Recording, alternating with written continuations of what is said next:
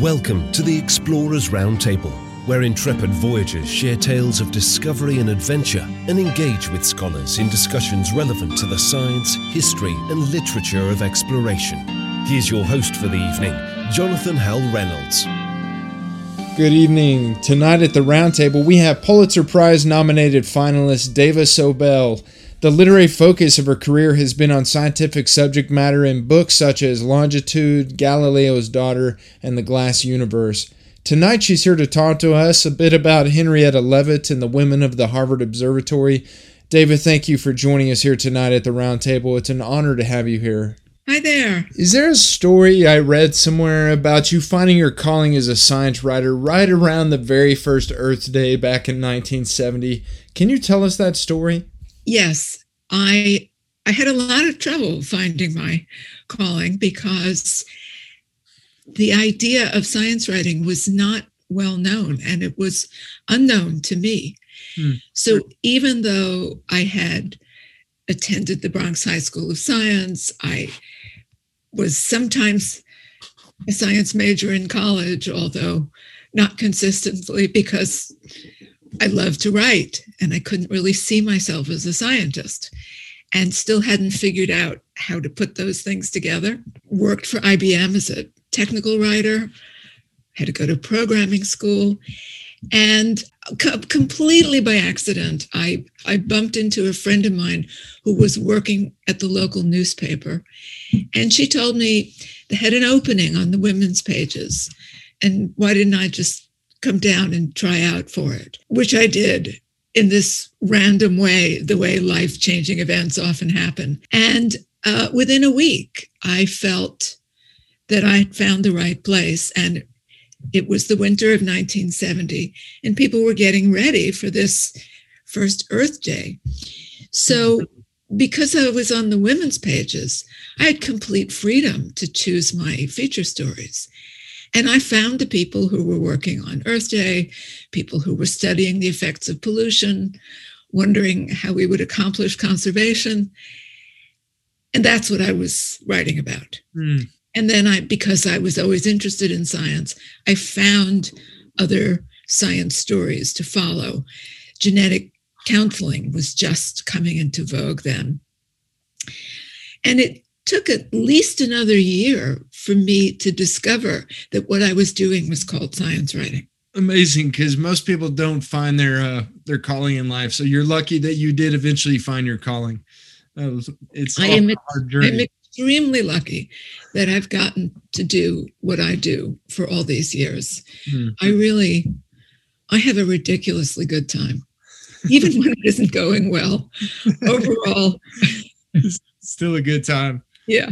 Can you tell us a little about your latest book, The Glass Universe, and give a brief synopsis to our listeners? The Glass Universe is the story of a group of women who were given an unusual opportunity at the dawn of modern astrophysics.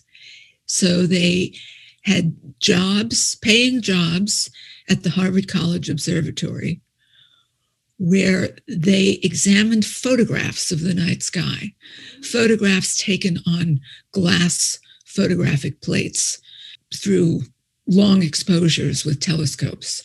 And this breakthrough enabled the practice of astronomy to go on day and night, rain or shine, which was very unusual. Once you had the glass plate, you could study it at any time. And the women made important discoveries including a classification system for the stars and a way to measure distances across space, and later, the actual content of the universe, the fact that the universe is mostly hydrogen and helium, hmm. which was not what people thought. How did you first come across this story that intrigued you enough to spend years writing about it? For a long time, I worked as a freelance magazine writer, and Omni magazine sent me to interview Wendy Freedman, a very well known, highly regarded astronomer who was in charge of one of the Hubble telescope key projects. And she mentioned the name Henrietta Swan Leavitt to me and explained how this woman who had lived more than 100 years ago had made an observation that laid the foundation for the distance scale of the universe.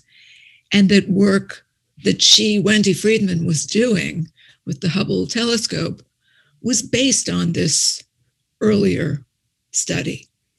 So I had never heard of Miss Leavitt. And when I went to read more about her, I saw that she was working in a whole group of women at Harvard, which was completely shocking because Harvard has never had a reputation of being particularly accommodating to women. Mm. Um, and the fact that there were so many women and and that they were working in astronomy at a time when women didn't really have a foothold in the scientific world. So I, I thought it was a great story and I didn't attempt it right away. In fact, I waited about 25 years. And in all that time, nobody else picked it up first. And I thought that was so surprising because it was such a good story. And then when I started to work on the book, I realized why it had waited for me um, because it's really hard to work through all that science and mm-hmm. put all the different people's stories together. So it um, it was a challenging project, but a very rewarding one. Mm. That's quite a big undertaking. And uh, the title, "The Glass Universe," is that a play on the phrase "the glass ceiling"? Indeed, it is.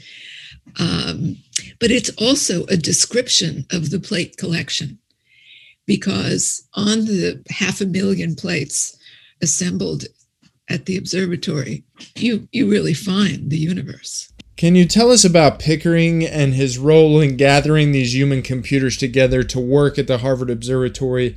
It was fascinating to hear people being referred to as computers long before there were the machines of the same name. Pickering was brought in as director of the observatory, and he was the first non astronomer to occupy that role. And he had been teaching physics at MIT. And when he arrived at the observatory, he found working there the daughters of the previous directors. Originally, the director not only lived at the observatory, there was a director's residence there, mm-hmm. but drafted his family to do the work because there really wasn't a budget for the observatory. So most things came out of the director's pocket. And hmm. Pickering could tell that these young women were extremely capable. And he, he had no thought of getting rid of them, but only to find more like them if possible. Uh, of course, the ones there had been raised in the observatory family or married into it. So his new hires had to come from the outside world.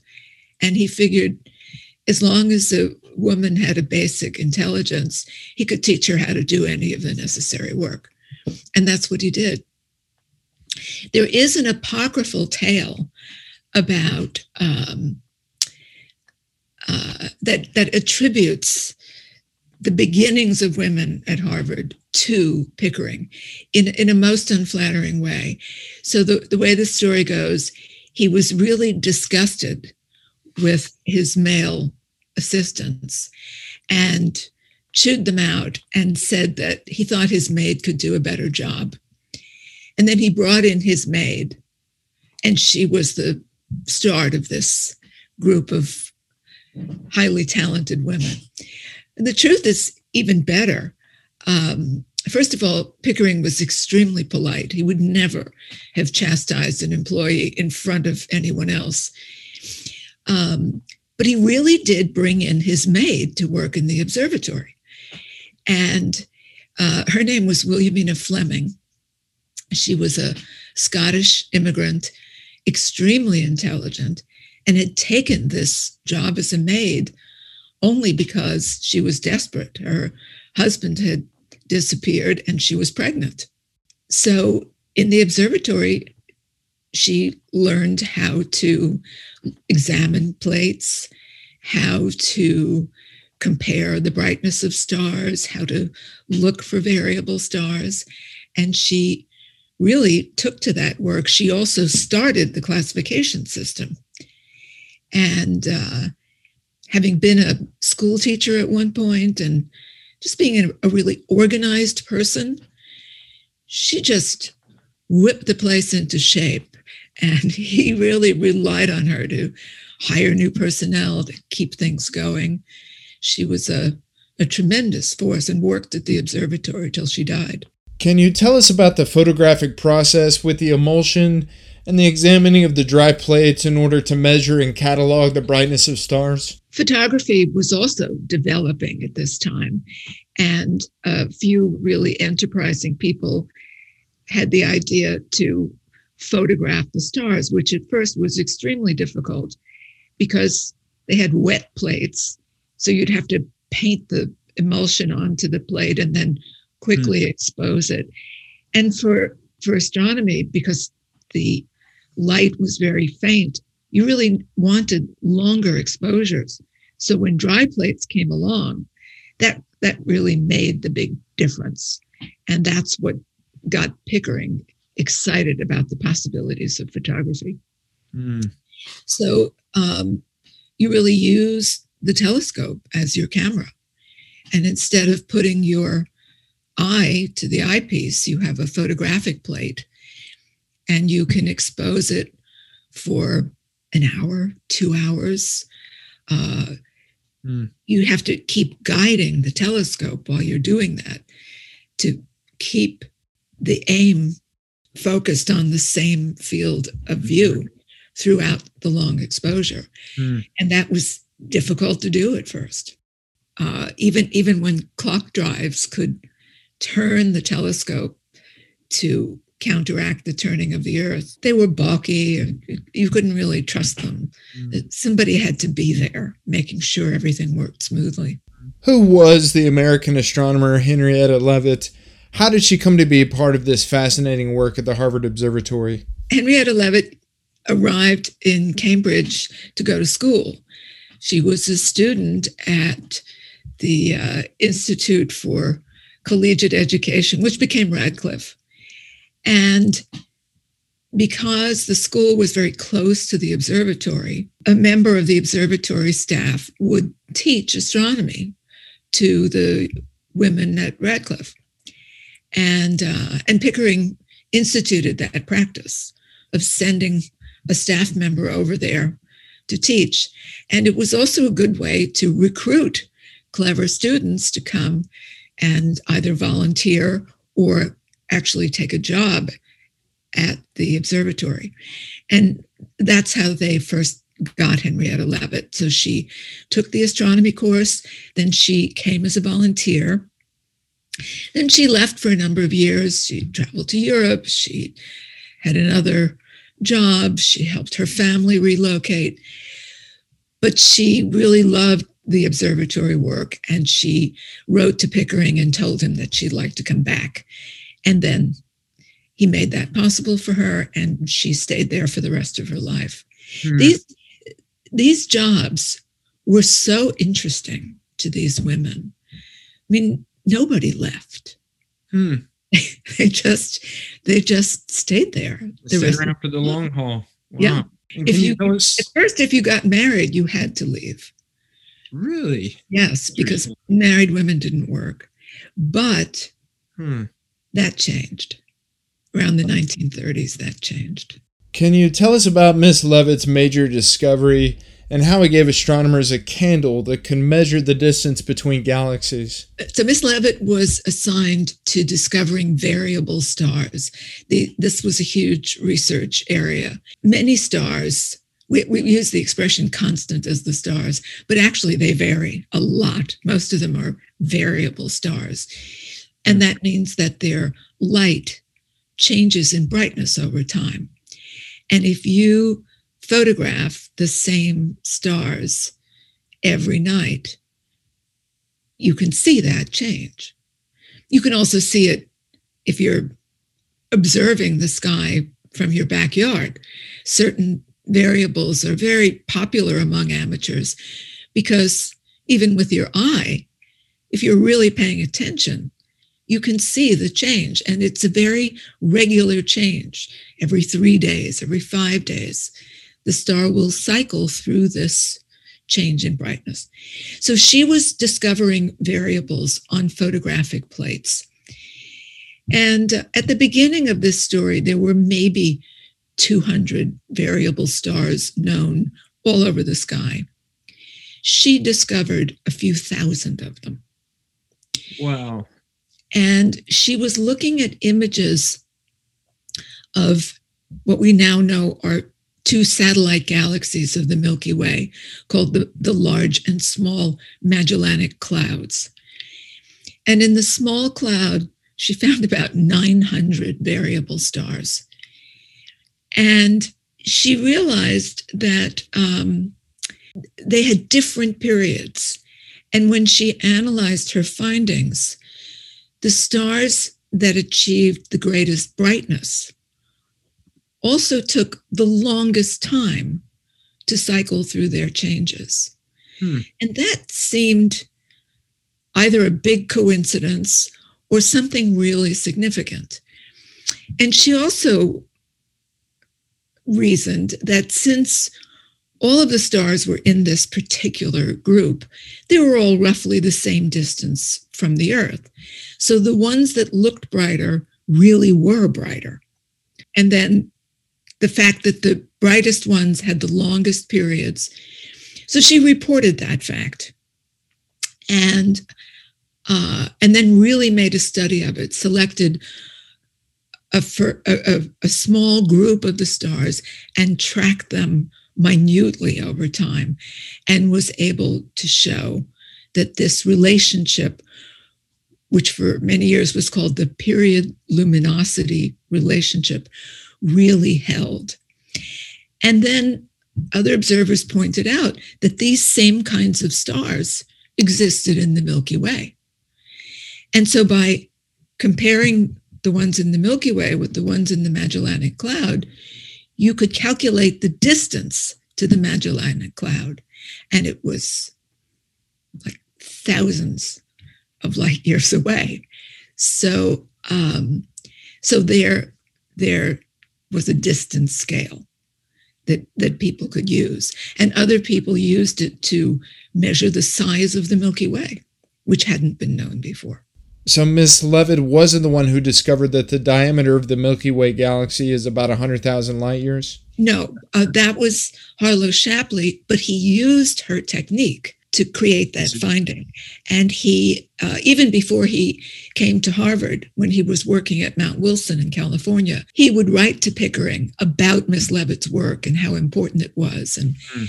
how much depended on it and he predicted how much in the future would depend on it. And he was right. How did Edwin Hubble use Miss Leavitt's period luminosity relation to determine that the universe is expanding? Well, the first thing he noticed, there was a big debate going on as to whether the spiral structures that people could see were part of the Milky Way or if they were actually separate island universes, separate galaxies. And he found one of her variable stars in one of these spirals in the mm-hmm. uh, Andromeda, what they call the Andromeda Nebula. Now we call it the Andromeda Galaxy. And by using the relationship, the period luminosity relationship, it turned out that Andromeda was about 2 million light years away. And that meant it couldn't possibly be part of the Milky Way. So that was his first revelation. And then he got interested in the way the light from these spiral nebulae, uh, that, that most of them had light that was shifted toward the red, which indicated that these objects were moving away from us. Mm. And uh, he was able to come up with a his own relationship that the the faster a galaxy was receding, the, the farther it was, the faster it was moving away. And that relationship has for years been called the Hubble law. So in recent times, a few fair minded astronomers have said, well, we should really call the period luminosity relation the Leavitt law. You mentioned to me in an earlier correspondence that Miss Leavitt never traveled much, but she very much could be considered an explorer. How do you think her work in astronomy has contributed to the scholarship of space exploration through the years? She's she made a, a fundamental discovery that enabled people to determine how far they had actually explored. Mm. Uh, there, there, there was no way to measure distance before that. I mean, there were ways to measure distance of distances to relatively close things, but the farther reaches of space were out of bounds before her period luminosity relationship. I can't remember the source, but I read somewhere that Edwin Hubble said that she deserved the Nobel Prize for her work. Was she ever nominated? She was originally nominated by a fellow named Gustav Mittag Leffler from the Swedish Academy, and he didn't realize she had already died. So the, the Nobel Prize is not awarded posthumously, and nobody had nominated her during her lifetime. This year marks the 100th anniversary of Henrietta Leavitt's death. My two young daughters are very fascinated by her and scientists like Mary Anning, who were often overlooked during their own time. I'm curious, what do you hope that Henrietta Leavitt is remembered for by future generations? What should her legacy be? Yeah, that that she she created a, a yardstick into the universe. She really found a way for people to understand the enormous distances in space. What debt does modern science owe to these extraordinary women, Fleming, Cannon, and Leavitt? And the work they did at the Harvard Observatory? Well, the stellar classification system that they came up with is still in use. Every every astronomy 101 student has to learn the mnemonic, which for years was "Oh, be a fine girl, kiss me." They've come up with many non-sexist ways to say that now, but that's the order of uh, the the original classification was in alphabetical order. But over time, when when Ms. Cannon noticed that uh, there was a reason to put the O stars ahead of the B ahead of the B stars and the B stars ahead of the A stars, everything shifted. So um, the, we owe them the classification system and and the distance scale, and then the first graduate students in astronomy at Harvard were all women, because the work of the first Harvard computers, they were originally called computers, um, had attracted support from interesting, interested people interested in astronomy and interested in helping women find careers in astronomy. So there were Pickering fellowships for women, financial support to bring women into work at the observatory. And Pickering's successor turned those fellowships into graduate student fellowships. And because they were earmarked for women, the first graduate students were all women, mm-hmm. all recruited from the women's colleges. Wow. Um, and one of those women, Cecilia Payne, again returning to the glass plates, trying to figure out from the spectra of the stars recorded on the plates what the stars were made of and in what relative quantities. And people really thought the stars would be similar to the Earth in composition. But she discovered that it was mostly hydrogen wherever you looked. And that sounded ridiculous. And she was urged not to say that in her dissertation. But that was her finding, and she reported it. And it took only about four years for the entire astronomical community to come around and agree that it really was mostly hydrogen.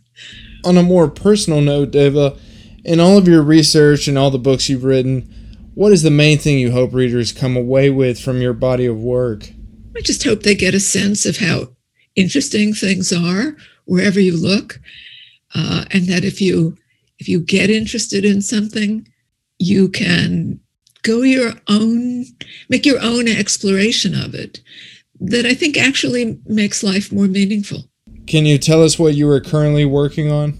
So now, now that I am woke to how difficult it has been for women, I, personally, I had no problem getting a job, getting positions I wanted, uh, even getting into Bronx Science, which when I went there was heavily heavily favored admitting boys over girls in a ratio of three or four to one. Even though it was a public school, this was considered fine because people assumed the girls would not pursue a, scientific career. So why give them the benefit of that education? Hmm.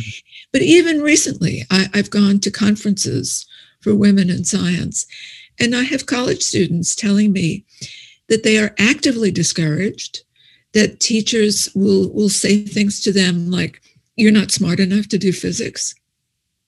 And this is now, not in the oh. 1890s. Hmm. So I feel there's there's a tremendous need for stories that provide role models for young women. Hmm. And one of the great role models of all time is Marie Curie, who happens to be the only woman scientist that most people are aware of. But I, I recently learned something very interesting about her, uh, namely that uh, because of her husband's early death, she became the head of his laboratory. And this was in 1906. So she was the only woman in the world in charge of a research laboratory. Mm. And she also managed to take over his teaching position. So she was the first woman who ever taught at the University of Paris. Wow. But then, because she was in charge of the lab and she was a woman, she did not hesitate to hire other women. And there's a long succession of women who came to work for her. So that's my story. And um, the, the working title is At Madame Curie's Lab. I love it. I can't wait to read it. Carl Sagan has always been a big influence in my life. I've seen you mention him several times in various interviews and I'm curious what his influence was on you. And did you know him when he was alive? His influence on me was tremendous. I first knew about him when I moved to Ithaca, and he was a bright young faculty member at Cornell. And I went to a public lecture that he gave. And I can still remember this was 1973. Uh, I can still remember what he talked about, how exciting a lecturer he was, how engaged I was in the content. I, remember sitting there and thinking, this is the most interesting thing I've ever heard.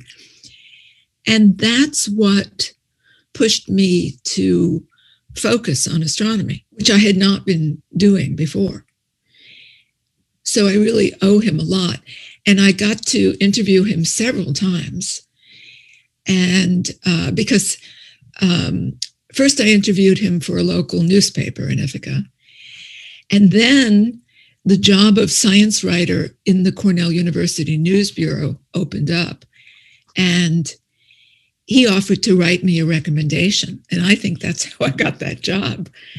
Wow. And then later, when he created his television series Cosmos. Mm-hmm. He wanted someone to go on the shoots who could talk to people. There were always onlookers, curious people coming up, and be able to answer their questions about the subject matter. So I got to do that on a couple of the episodes. And uh, that says a lot about how much he trusted you in your knowledge. Yeah, yeah, it was really a thrilling. Mm-hmm. And then just to watch how how those episodes were put together was really interesting. Do you have any interesting Carl Sagan stories? Anything specific that you can recall? One of the episodes was filmed in Greece, and he was going to talk about the order of the planets. And the scene was an actual ancient amphitheater. And there was a fire down uh, in a pit at the focus. And then flags of the planets were arranged in the tiers of seating area around where, the audience would have been seated. And so I, I got there early in the morning and I was looking at the flags and I noticed that they had set up Saturn before Jupiter. So I was able to point that out to the to the I forget who, probably the on-site director, because if Carl had arrived and seen that, it really would have ruined everybody's day. uh, lastly, one question I like to ask all our guests is if you have a book or film recommendation for our listeners, something they can continue on with beyond this episode. Yes. Well, I, because you're an explorers roundtable, I, am going to suggest one of my all-time favorite books. This is Endurance oh, by Alfred Lansing. Do you know this book? I do. We just did an episode on it last week. So okay. the Shackleton, uh, the Shackleton so story. It it's just it's one of the all-time great stories. That's wonderful. That book, the Alfred Lansing book, is is incredible. And I, as an armchair explorer, I mean, I love reading stories about exploration, but you wouldn't get me to go and do anything like that. So the fact that I can read all about it is really wonderful. To all you listeners, you can learn more about Dava Sobel's work at www.davasobel.com. I also highly recommend checking out all her books at your local bookstore or library. Uh, they're all fascinating reads. Dava, thank you for taking the time to be with us here at the roundtable tonight. It was such a delight and honor to chat with you, and we wish you all the best in your literary endeavors. Thank you, and good luck with your project. It sounds like a really interesting podcast. I hope you're successful with it. Thank you for tuning in to tonight's episode. We'll see you next week, back here at the Explorers Roundtable. The Explorers Roundtable was created to provide a place for explorers to share their tales of discovery and adventure and engage with scholars in fireside discussions relevant to the science, history, and literature of exploration. If you have a story worth telling, we invite you to share it with us at explorersroundtable.com